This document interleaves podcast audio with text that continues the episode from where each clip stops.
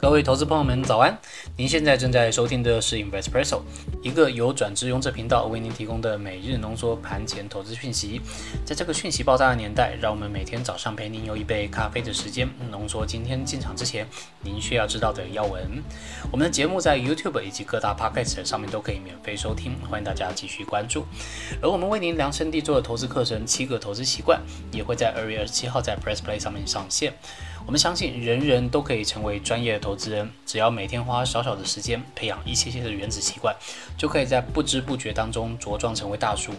我们的课程呢，没有难读的流水账，也没有听不懂的专业术语，就是用清晰的逻辑、直白的语言，陪您一同建立专业投资人的原子习惯。那欢迎大家二月二十七号开始在 Press Play 上面搜寻七个投资习惯。好的，那今天的时间呢是二零二二年的二月二十四号星期四。今天呢，我们与您报告三个部分：昨天台股的行情、美股的行情以及精选的产业经济新闻。今天的精选新闻部分呢，我们综合了 BBC 以及中央社的报道，帮您总结出俄罗斯这次行动引发的制裁，以及西方国家接下来可能会面临的问题。请您听到最后，或者是说点击 YouTube 下方的时间轴，直接跳到指定的位置。好的，那先为您报告昨天的台股行情。台股昨天呢还是比较逆势抗跌的，航运族群呢还是资金主要的汇集焦点，加上中小型电子股人气回升，尾盘呢涨势开始放大，成功收复万八。那三大法人合计卖超呢是一百零四亿元，那外资是继续的卖，但是投信呢还是坚持继续买。看来土洋的看法分歧会继续下去。好，那我们再来看到指数的部分。昨天加权指数上涨八十六点，收实体的红 K，遇到月线的压力而回，带的是上影线。柜面指数 OTC 呢是上涨一点八七点，那跟加权指数是一样，收实体的红 K 挑战上方的月线压力当中。那新台币的部分呢，虽然一开始开盘的时候一下贬值了零点零四元，但之后呢沿路拉回平盘。那请大家注意，就是台币的升值贬值都是很重要的指标，来去看资金是不是会继续留在台湾。所以说，请投资人们继续观望。好，再来看到族群的焦点，昨天涨比较多的呢是航运，还有玻璃陶瓷以及其他等等。那跌比较多的呢是橡胶以及电器电缆。从成交比重来讲的话呢，电子股上升到了百分之五十，再来是航运业二十七，化学生计三点九，金融保险三点二。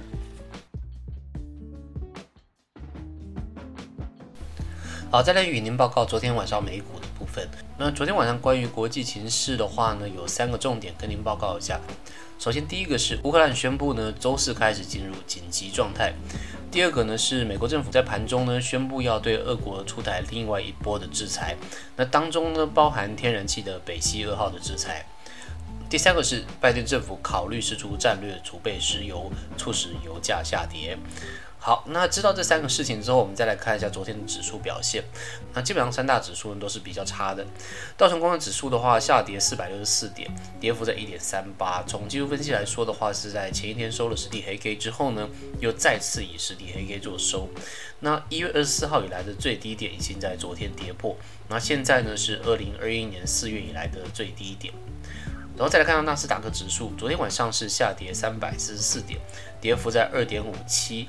那技术指标部分的话呢，实体黑 K 也是非常大，那同样也是一年多来的新低点。再来看到费城半导体，昨天晚上呢是下跌七十八点，跌幅在二点三三。从技术的指标来看的话呢，也是以实体大黑 K 的部分来下跌。那唯一比较特别的是说，它现在目前还没有贯破一月下旬以来的最低点，那请投资人们继续观察。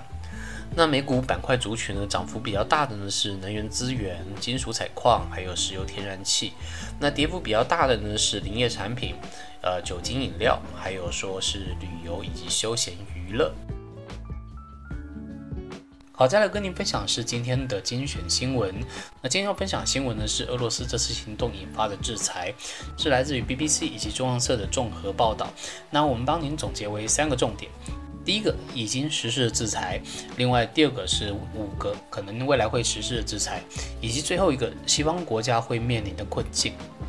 好的，那先跟你报告第一个，目前已经实施的制裁。那目前制裁呢，大多是以金融为主，那目的呢，主要是在切断莫斯科从欧盟银行获取资金的一个能力。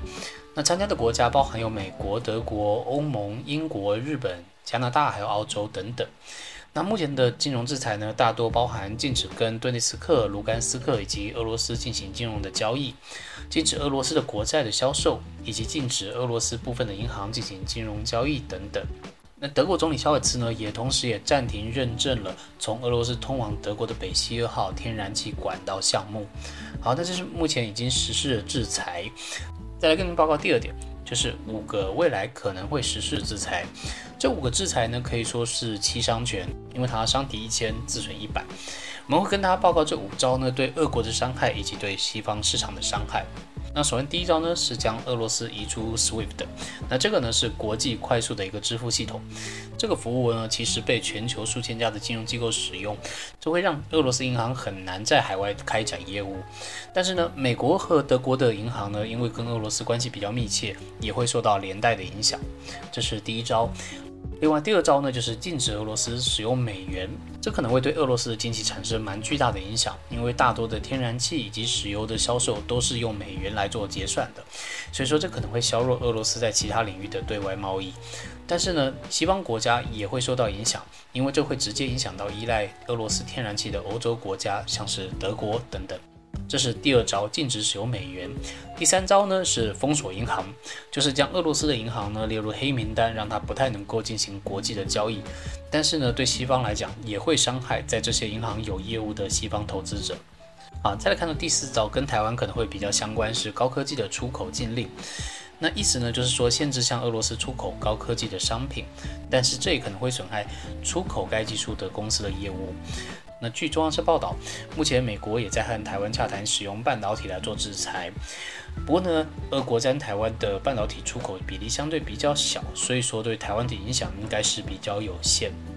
好，最后一个制裁呢叫做能源限制，那就是说拒绝向俄罗斯买天然气或石油。